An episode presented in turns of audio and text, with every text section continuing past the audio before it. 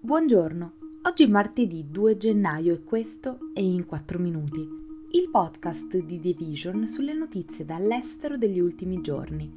Parleremo della decisione di Biden per colpire ancora Putin e della legge che limita i diritti degli indigeni. Il presidente degli Stati Uniti Joe Biden ha firmato un ordine esecutivo che minaccia sanzioni per le istituzioni finanziarie situate al di fuori della Russia che facilitano le transazioni che coinvolgono la base militare industriale russa e che aiutano perciò Mosca ad aggirare le sanzioni per portare avanti la sua guerra in Ucraina. L'ordine dà inoltre a Washington la possibilità di ampliare i divieti di importazione di alcuni beni russi. Tra gli esempi di articoli sensibili che le banche dovrebbero evitare di agevolare ci sono semiconduttori, macchine e utensili, precursori chimici, cuscinetti a sfera e sistemi ottici. Le misure chiariscono che gli Stati Uniti possono colpire le istituzioni finanziarie coinvolte in transazioni per conto di coloro che sono stati colpiti altrettanto da sanzioni statunitensi o che sono legati alla base industriale militare russa, compresa la vendita di alcuni articoli critici.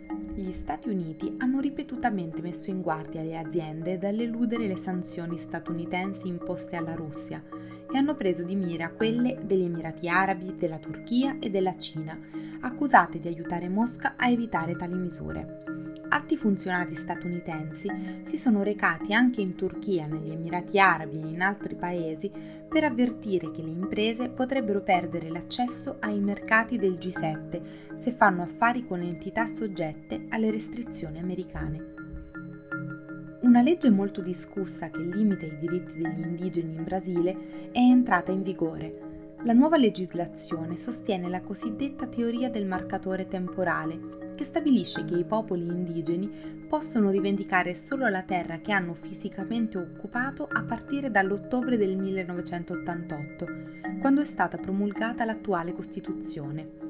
Secondo i critici, questa disposizione non riconosce che molti gruppi sono stati sfollati dalle loro terre natie prima di quella data, in particolare durante la dittatura militare brasiliana tra il 1964 e il 1985 e perciò invaliderà molte rivendicazioni legittime per la demarcazione delle terre indigene il presidente Luis Inácio Lula da Silva ha posto il veto su diverse parti della legge, ma il congresso, dominato dai conservatori, ha annullato il suo veto con un ampio margine. Così la legge finale è stata pubblicata sulla Gazzetta Ufficiale. La nuova legislazione apre le porte ad attività come la costruzione di strade, miniere, dighe e progetti agricoli nelle terre indigene, territori protetti che sono fondamentali per la salvaguardia contro la deforestazione.